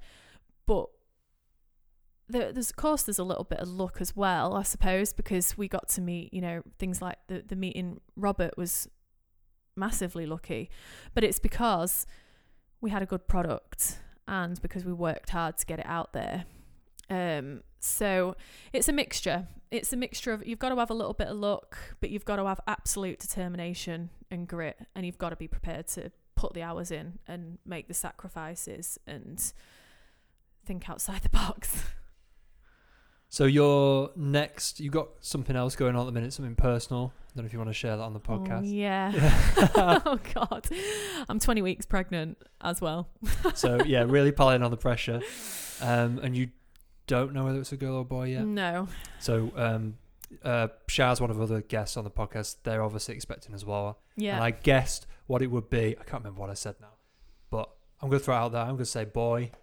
So whenever it comes out, we'll see if I was right. what you think I'm having a boy? I think you're having a boy. I do. Yeah, Yeah. I think a boy. I don't know why. Just, just no, I it's do. just a feeling. That was my gut first thing. gut. My, that was my first gut feeling, and I always follow my gut feelings. But it, yeah, funnily enough, it's 50-50. Yeah. what people keep telling me, but yeah, interesting. We'll see. It's um, I, I'm I'm 30 next month, and I've always been a career girl. Like always, always, and I've always had this um, that obviously the child thing in the back of my mind. I've been with my husband coming up nine years, and um, we've been fortunate enough we've got to do quite a lot of traveling and obviously I've dabbled in a lot of businesses. And uh, I've, I've always been putting it off. Like I've known I've always wanted kids but then I'm thinking well how do you do everything? Like I've been right I actually wrote a blog because I like to write blogs as well. I wrote a blog about it and put it up on LinkedIn and I couldn't believe the response that it got because it was just all the questions that were spinning through my mind like when I found out I was pregnant because it was like well how am I going to carry on how can you be at the top of your game and raise a baby. Like there's seven percent women in high powered positions in the UK. It's only seven percent in like really senior positions. And I started thinking, do they have kids? Because it's it's hard. It's hard and it's hard running a business and it's hard having a full time job and then th- the thought of like having a kid as well. I don't want to neglect the time with my child. I don't want to neglect my business. So I'm really struggling at the moment to figure out how all that's gonna pan out. But I'd got to that point in life where I was like, life's more important, family's more important. I can't put it on hold forever. so we were just super fortunate that we, you know, can can have them because we don't, we'd never really tried or never crossed that, um, never come to that. And luckily, I fell quite quick, and um, now I've just got to figure it out. Yeah, there's. You can get lots of advice from lots of people. Uh, it's not easy. It's it's not as hard. Uh, right. So we had a child, and I thought, right, that's that's me done. I'm going to be out of work for months and months and months. And I, I actually surprised my wife because she thought I would take maybe two days off after the birth, and I took a month out and oh, just good. yeah, and it and it well, one, it helped the business was kind of at a stage where I could people were there to run it, so the Mm. day the day to day stuff was fine. Yeah. Um, and apart from the the the day that um she was born, I got a phone call from one of the team saying, "Oh, the um company who supply our broadband have turned up to switch it off," and obviously being a a digital agency who rely heavily on the internet, we were like, um, "What is going on?" It just turned out to be a bit of a mix up, but that was a bit of a stressful moment. Um, but other than that, taking time off was good, and I I really really advocate you've got to have that that work life balance yeah. because I know a lot of people work very very hard, and everyone always says it. You know, on your deathbed, you'll look back and you won't think, "I wish I worked harder." Yeah. I don't think anyone will ever wish that. They might wish that they were maybe a bit more successful, which comes from hard work. But yeah, you're definitely going to wish you had more time with your family. Yeah, definitely. And um I try my hardest. Like my weekends, like be, you'll know, like most business owners know, you never fully switch off. Like you're It's always thinking about your business. It's a it's a bit of a curse. Mm. That's what you choose if you want to be self-employed or if you want to work for. I mean, even people that work for people still if you've that mindset, you don't really switch off. But business owners definitely don't. But I really try my hardest on a weekend for my own sanity to like switch off a little bit. And actually, what I found is since I've since I found out I'm pregnant, it's actually making me make some big decisions quicker that I'd probably want to made. I'd have probably just carried on slaving away and never because I can, because I can do it, wouldn't have ever passed the responsibility on. And I would have probably stunted myenergi's growth when there's people out there, there's sales directors out there that are more qualified than what, what I am. So, you know, so the fact that you're going to have a baby in in July. July this year, not long, No. um, it's kind of what it's impacted your decision making ability. Yeah. So you what you more you're faster to Yeah. make okay A lot faster. that's interesting. and um, making big decisions as well is why we're putting the senior management team in place. It's sort of like made even the investors in the last board meeting sat down and was like, "Well, what are we going to do?" And I'm like, "Yeah, I know." And it was they said well, coming up two years, and it's still just you and Lee sat here, and we were like. Yeah, but we didn't know, you know, whether we had the budget or whether we. And they're like, oh, screw that. Just like get the people in place, you know. So it's making me look at I'm thinking, oh, this is quite exciting. I'm going to have to be able to employ somebody who's far more qualified than I am to potentially take my business forward. I'm quite happy. I, I don't have an ego when it comes to things like that. I'd be quite happy to take a bit of a step back if it meant that my business was going to benefit. Um, I still, ma- my- I'm still terrified that I'll go off for a few months and come back and I won't know what my business is or what it looks like. But they won't be able to get rid of me. I'll still be popping in like once a week or you can luckily for me I can do my job anywhere like emails and phone calls that's like pretty much what it is well, you Um, say luckily, but it's also a curse. yeah don't you find like if I'm on holiday and I don't know, you get a message or a text, oh, well, you need you to look at this, and then you go into your inbox, and then it's just this, this like rabbit warren of you're just sucked into all sorts I of things where you should be like, you know, I don't know, on a mountain or on the beach, trying to relax with your family. yeah I get like the back of my head slapped or something so now and then when I'm, I'm on the phone when I should be enjoying. my poor husband he's like he don't go on social media he's, he's completely off grid and um, I, I admire that about him but I'm completely on grid I'm everywhere I'm Yeah. like a social media whore and, uh, and uh, even when because we went to LA um, for for a holiday and I just wanted to go to the Tesla factory. I wanted to go to SpaceX, and I wanted to basically stalk Elon Musk and make him a bitch. No, joking. so he is he on your like? Um, oh, he's on my hit list. I'll yeah. find him. I, I get where water can. I'll I'll end up meeting him one Yeah. day. I've just I've just got a feeling. Oh, our paths will cross. Well, there are some weird stories of Elon Musk popping up in random places, so you never know. He might be in know. Binbrook next week. he might have heard of Zappi. He, I mean, well, that he would should be have amazing. because we're a missing link to his proposition. would that know. be like your like your successful? We've done a successful business. I managed to do something that Elon Musk came to us and said, "I want to meet." Yeah, Okay, I mean but that. if if well, we are the missing link to his whole setup at the moment. So he's got solar panel tiles. He's got the electric car. yeah. Yes, he's got his own car charger out, but it doesn't do anything. It's a bit basic. He's got the battery. Did you just call Elon Musk technology basic? I did. Calling him out. I went there, and uh, and then his actual app is good, but it's not going to be as good as ours. So it's like I feel like if I could get in front of him, I'd just go, just let us look after this side of your business. In comparison to what he does, it's crumbs, Mm. but the crumbs are worth millions and millions of pounds. Yep. So I'd be able to, you know, I, I feel like I could sell our products to him quite easily. But you never know. I cannot wait in a couple of years' time to read that in the in the news or, or on on social media. Um, so from I mean, you like we said, a pretty diverse history in business. yeah. Where you are now, did you see that ten years ago? No. I No. no kind of I've always had this gut feeling that um, I was meant to do something big. Like I've always been ambitious and I've always been striving. I am quite money driven, not like I've never had money. Like don't really come from a wealthy background, but I've always feel like I'm gonna have it. But from my own doing, like I, I feel like I've always believed that I'm gonna be able to do it. And um, but if if you'd have sat down with me a couple of years ago when we were setting myenergi up, I was like this bright-eyed, bushy-tailed little bunny with this idea, just thinking like, "This is amazing." I would never have been able to say that uh, I'm business partners with the ex CEO of Tesco that we've had 1.2 million invested and we've sold 8,000 pro- that just to me that sounds like I'm still talking about somebody else just seems crazy and because I guess because it's not impacted my life personally yet like I don't really um, you know, I'm still skint.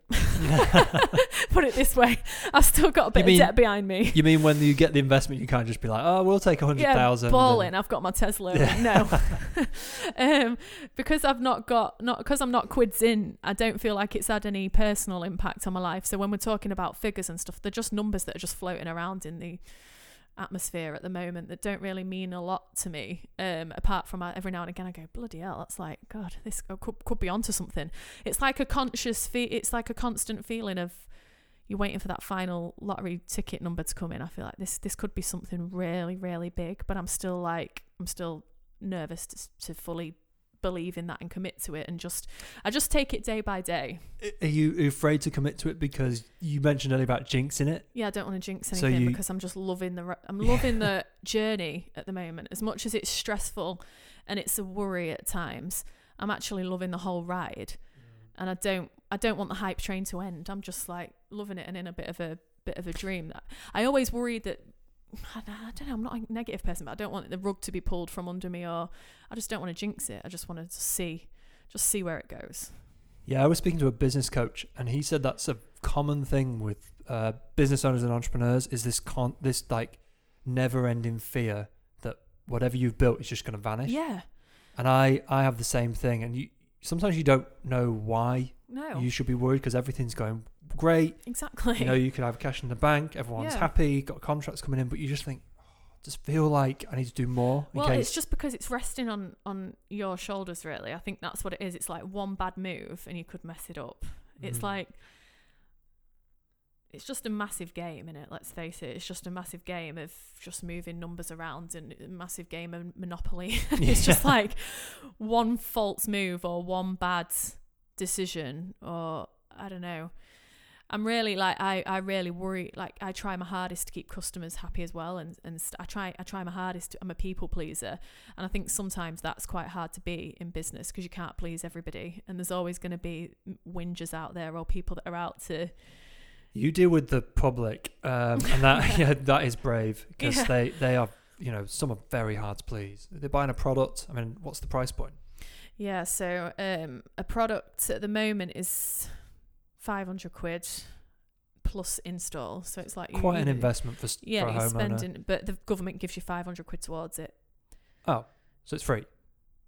Yeah, but you're paying for the install. Okay, So it's still going to cost you like maybe 500 quid to get installed, something like that. but they're going to be But They they're going to make that back yeah, bloody quick.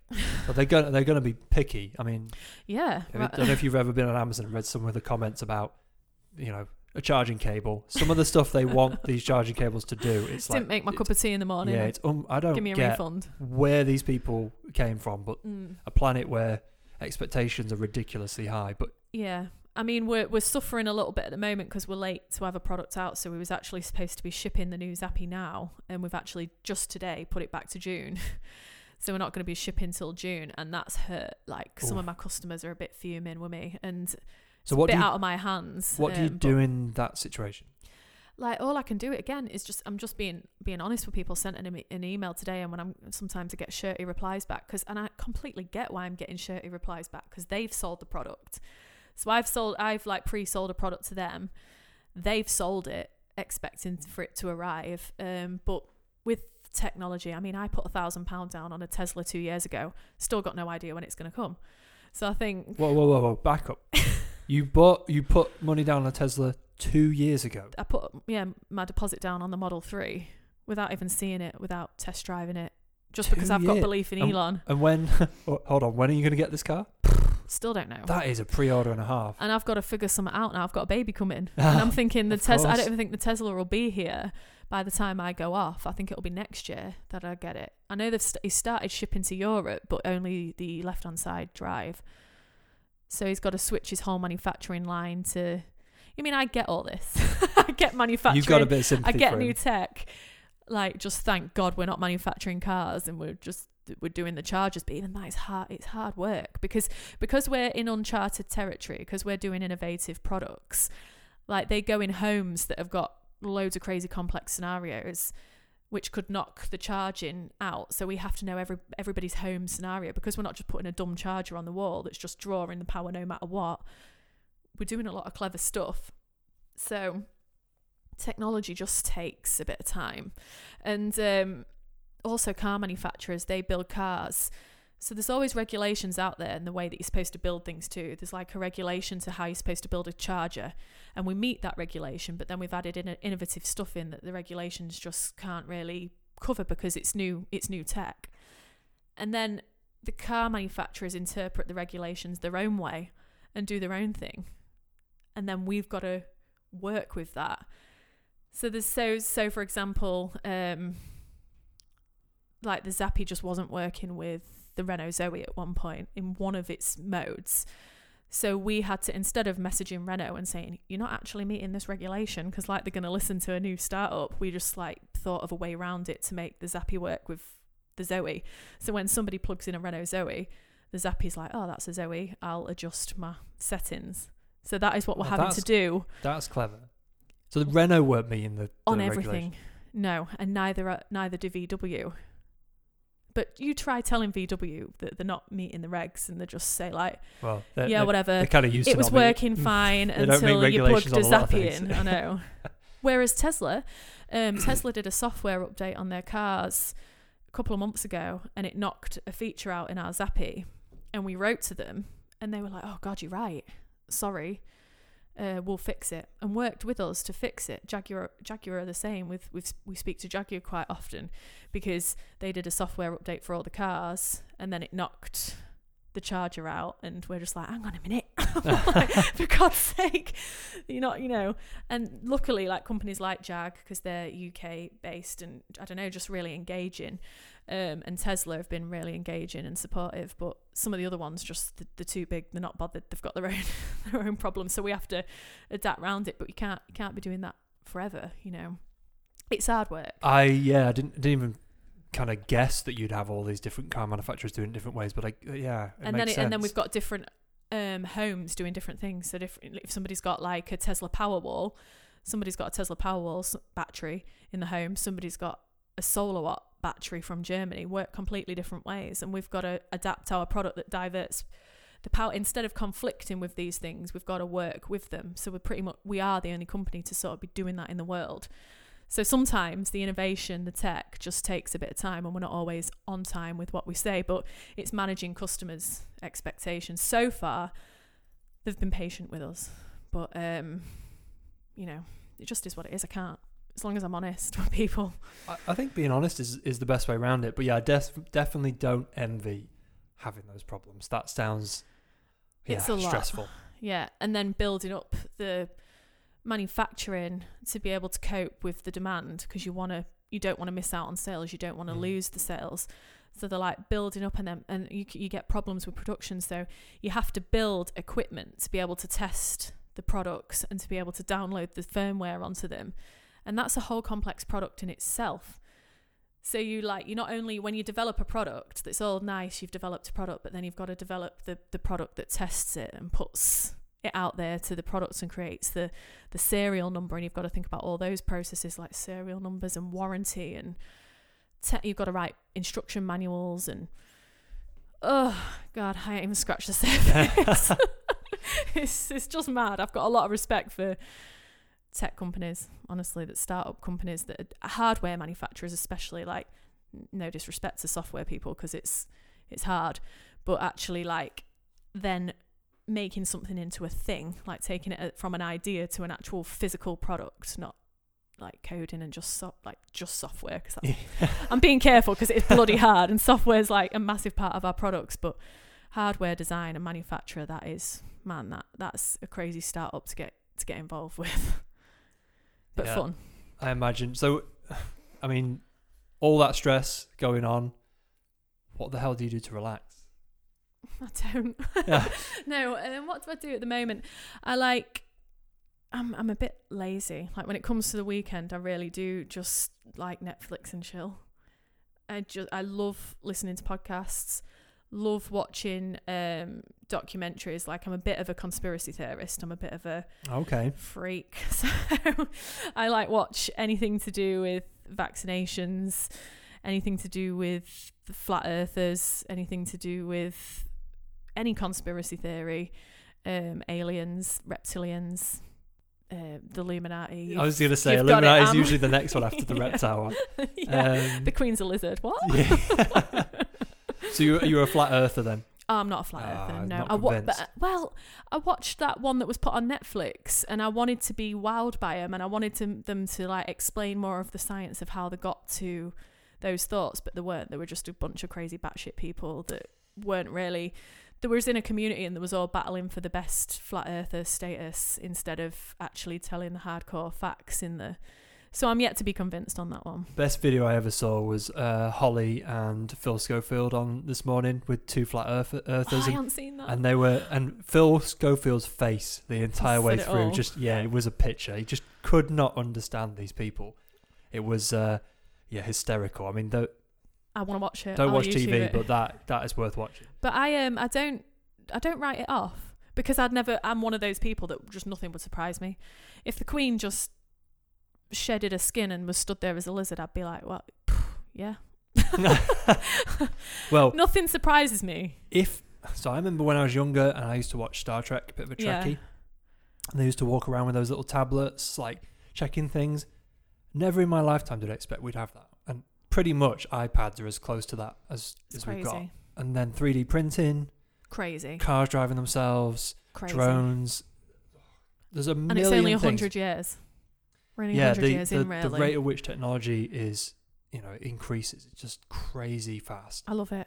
So, you know, the things you were saying there uh, at the beginning when when you kind of mentioned cars picking you up, going out, being a taxi for the day and earning you money, Yeah, I can I can see that happening. me too. Amazon deliveries being dropped off by drones. It, Mhm. it seems implausible that that's possible. Yeah. But surely, so, surely it's going to happen. It's Yeah. just, just a question of when. It could be 10, 20, 100 I years, it's bloody quick. And then, and then you, when you listen to Elon about all the AI stuff, like, have you, have you listened he's to any of his He's very talk? critical of AI. Yeah, that that scares me. I think if Elon's scared of something, I'm scared of something. I mean, he's even developing a company. To, if you can't beat him, join him in it, where you put in a chip in your own brain. Oh, has he? Yeah, but it's called the Neu- Neuralink. I've not seen So this. he says that we are cyborgs because of our phones, but it's bandwidth that's the problem. So we, you know, we've got a thumb that has got to type in the information or a voice that's got to ask Google a question. But our phone is an extended version of us. It's got all our memory on it, it's got all our plans on it, it's got maps on it, it's got everything on it. Every answer to every question in the world is at the palm of our hands. But we've got a bandwidth issue of where we've got to find that information, then process it out of our mouths. But if the chip was already built into your brain and you you'd just be voicing it instead, it'd already be searching the next. he, he has a good point. Yeah, I never never thought of it like that. But, But- he's like, you know, he's talking Skynet stuff. You know, that, That- AI is. Facebook had to be shut down, didn't it? Because it started, the algorithms started talking to themselves and communicating with themselves, and that that sort of stuff freaks me out. I'm just Well, I like, think what, what, was- what is it chatting? I think it was that that thing where the algorithms. I remember listening to something. They said the algorithms were talking to each other, and they they no one could really understand what they were actually discussing, No, which makes you think like get lost. Yeah. turn the internet off. just pull the plug yeah, because I mean the Terminator was way ahead of its time. yeah, but But I oh, believe it. dunno, it could happen. oh, don't because Some of those machines that they're um, what's that? Is it uh, Boston Dynamics? They're, they're building all those robots that can like jump over uh, boxes and walk upstairs and run, and th- they're very very similar now in how they look and move. freaks I me mean, they still look kind of a bit clunky, but Yeah, give them like another ten years, they'll be chasing you down the street. well, that's what and Joe Rogan asked Elon. He said, "Would you kick a robot?" He went, "I wouldn't. I won't recommend it. they, yeah, because remember, they, they remember everything. They'll yeah, come back and they'll get you. they'll know. yeah. Um, do you read many books? I try, but Okay. um, I haven't. th- I, I haven't in the past two years since myenergi because I've just been too busy. The only book I've listened, I've audio booked the Elon Musk one as I was um, driving and to meetings and things like that. Um, but I'm more podcasts. I'm just all what for sort podcasts. of podcasts do you listen to? Um, I always listen to Joe Rogan's podcast. I love it. I listen to Beating Your Genes, which is a really, really good podcast. What's that one? Um, it's a doctor and an interviewer talking about um human about beating your genes and about about like the ape brain and the um basically natural instincts that we're trying to fight or society's going too quick for and tech's moving too quick for but we've still got these inbuilt caveman sort of instincts that we can't really beat and it, oh, it's just really good I, I recommend it it's on like once a week I'll check that one out. Doug Lisle is the doctor and he's amazing. Dr. Doug Lisle. Okay. I'll uh, I'll I'll definitely check it out. I I listen to Joe Rogan as well. That one's good. Um, you the book you mentioned is the Elon books. That's the. It's not an autobiography, Vance, but no. it yeah. Ashley I don't Vance think he actually it. wanted. I don't It- think he wanted that book didn't originally. No, no. But he, I think once it got, I think the author got got in, got in contact with so many of Elon's close personal friends Mm. that they said it'd be silly for you not to be involved in your in this book that's all about you. So I did get involved. I think at the end. Yeah. I have read it. It does put Elon in a light where you just think you are Superhuman. unhuman. Yeah, Yeah. just Maybe he's an alien. That won't surprise me. he could be. I'm open. Yeah. To, I'm open to the thought. If someone said Elon Musk is an alien, I would say, well, actually, that that explains a lot of things yeah, because that, a that human makes me can't feel better. do half. yeah, he, he is he is crazy, um, but crazy in a good way. Yeah. Um, I've read like The Money Magnet. I've read The Secret. I've read um, but I, what did you think to the secret? preachy. yeah. Preachy, very preachy, preachy. I felt like they were Yeah. trying to sign me up to a cult or something. yes. And it actually Yeah. messed me up for a while because I'm naturally one of those people that thinks positively. I'm a natural positive person and I see the good in things. And reading that book made me be conscious of that and actually l- I'd use, it started to allow some negative thoughts to come in that I'd not normally had. Like it made me lose my natural way of doing it for a short time. I just thought, I'm over this book. I don't like it. I That- like the I like for like law of attraction. I believe in all that, but I didn't. But it, it was a bit much. the thing with that book, I think, is that law of attraction works. You know, thinking positively and all that sort of stuff, but without any action, it's Exactly. just fairy tale stuff. You Oh. can't just sit there and think. I want a Hmm. million pounds Exactly. in my hands, and yeah, no, it's you, just, I believe in mood boards. I believe in projecting what you want. I believe in goals, and but like you say, you've got to work. You've got to actually go out and do something about it. You can't just Go- sit on the couch watching setting Netflix, goal setting by waiting far. for a check for a million quid to come through the door. no, that it's never gonna. Um, goal setting is a big one for me. We Yeah. we um, it transformed our business once we started saying, right, what do we actually want to do this year? Well, let's put down three key goals. Maybe break it down into quarters, something basic like that, and that re- really really helped. I, I was like, well, how are we gonna? It's a big number, fine. We'll, we'll aim for that. But it is weird how you kind of get closer to it the more you have a defined goal. So we we do that a lot here. Try and set goals for all the staff, different departments have goals. That's good. You put down one of the books um, that you've read was Seven Habits of Highly Effective People. No, I've just started You've just one. started it. Yeah, So what are these seven habits? I don't know. Yet. That's what I'm getting Do you- into. Do you have any any habits that you live and die by work no, well and this is what really does my head in about me because I say I'm quite lazy and I need to like snap out of that. Um, I'm, I mean, I'm up at seven and I'm out at work for I'm there for half eight nine, but I want to I want to get out of that. I don't want to be at the office like all the time. I don't want to be strict to certain times. I just want I want to be able to manage my time better. I want to be able to get up. I'm an all or nothing type of person. I go through fits and starts. Like I'll wake up and I think, right, yes, I'm gonna start for this week. From now on, I'm gonna get up. I'm gonna have a green smoothie. I'm gonna go for a walk down the beach. I'm gonna journal for half an hour and meditate, and then I'm gonna go to work. And then like I'll do it for a week. I'll feel amazing. Then a week later, I'm like, nah, snooze button. Yep, I know that. Uh, so I'm always reading like self-help things to try and uh, motivate myself. And this Seven Habits um, is apparently trying to drum home just the seven habits that you're supposed to do to become effect- fully effective, fully efficient, fully successful. Um, but then I'm I'm also a bit like, just believe in what you're doing, be a good person, work hard, and it should pay off.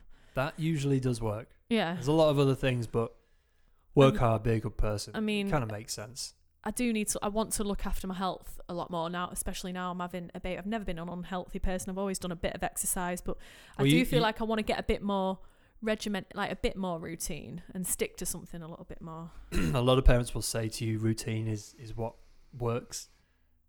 It it can Mm. doesn't always. The routine can sometimes go right out the window Yeah, with a newborn baby. There's been plenty of times where I'm like, right, tonight I'm going to do this, this, this, and this, and then I don't know, uh, the baby is ill, and Yeah. you're like, oh, all that gets pushed back. So routines are great, but don't be like second yeah. second place to I'm very go with the a flow child. person. Always have been. I like. I just live in the moment, and I know that sounds again cliche because it's like all you seem to hear at the moment is like live in the now, live in the moment, be present. But naturally, I've always pretty much been like that. I don't worry too much about the future. Don't dwell on the past. I just like the only thing that that matters is like right now. Mm. The only thing that's real is this conversation we're having. Yep. Well, before we get too So- deep, there was a, I know on the, one of the recent podcasts they were saying that the the future and the past are just a construct of your mind; they don't actually exist. They don't exist. I'm not going to go down that that hole, but yeah. Uh, I can go there. That would be here a long time. well, we've we did. done we've nearly done two hours, oh so my god, sorry. flew through uh, all that discussion. So, um, where can people learn more about your business? Um, either on our website, myenergi.uk, um, because I like to put regular weekly blog posts up there, helping people get to know about the industry as well as us. Um, but our social medias, um, I'm very open on there, put all sorts on there about the whole journey, about the products, um, and that's myenergi. You just if you if you look on myenergi, Google, you'll pretty much find us. And it's energy spelt with an I. Energy spelt with an I Not on a the Y. end. Yeah. Have you trademarked that? yes. Yeah. Okay. Good. Yeah. What about with the, with the Y? No. So someone does it with a Y. I think it's already out there. Okay. Maybe don't maybe know. look into that. but we've trademarked our products, which is the most the most important, really. How was that doing a trademark? Interesting. Yeah. Yeah, we um, yeah, it's we we we got faced with a few um challenges, but nothing that we couldn't handle. So I think it's all sorted now. I think we've got myenergi Zappi, My Energy Eddie, myenergi Harvi, the three products. So yeah, it's all good. Super. Thank you very much for being on the show. Thank you for having me. My pleasure. Um, and hopefully we'll see what in another two years. Yeah. Speak to oh. Elon Musk. Ten million in sales. Oh, he's my busy mate. Yeah. I'll look forward to seeing that picture. all right. Thanks, Jordan. Thank you.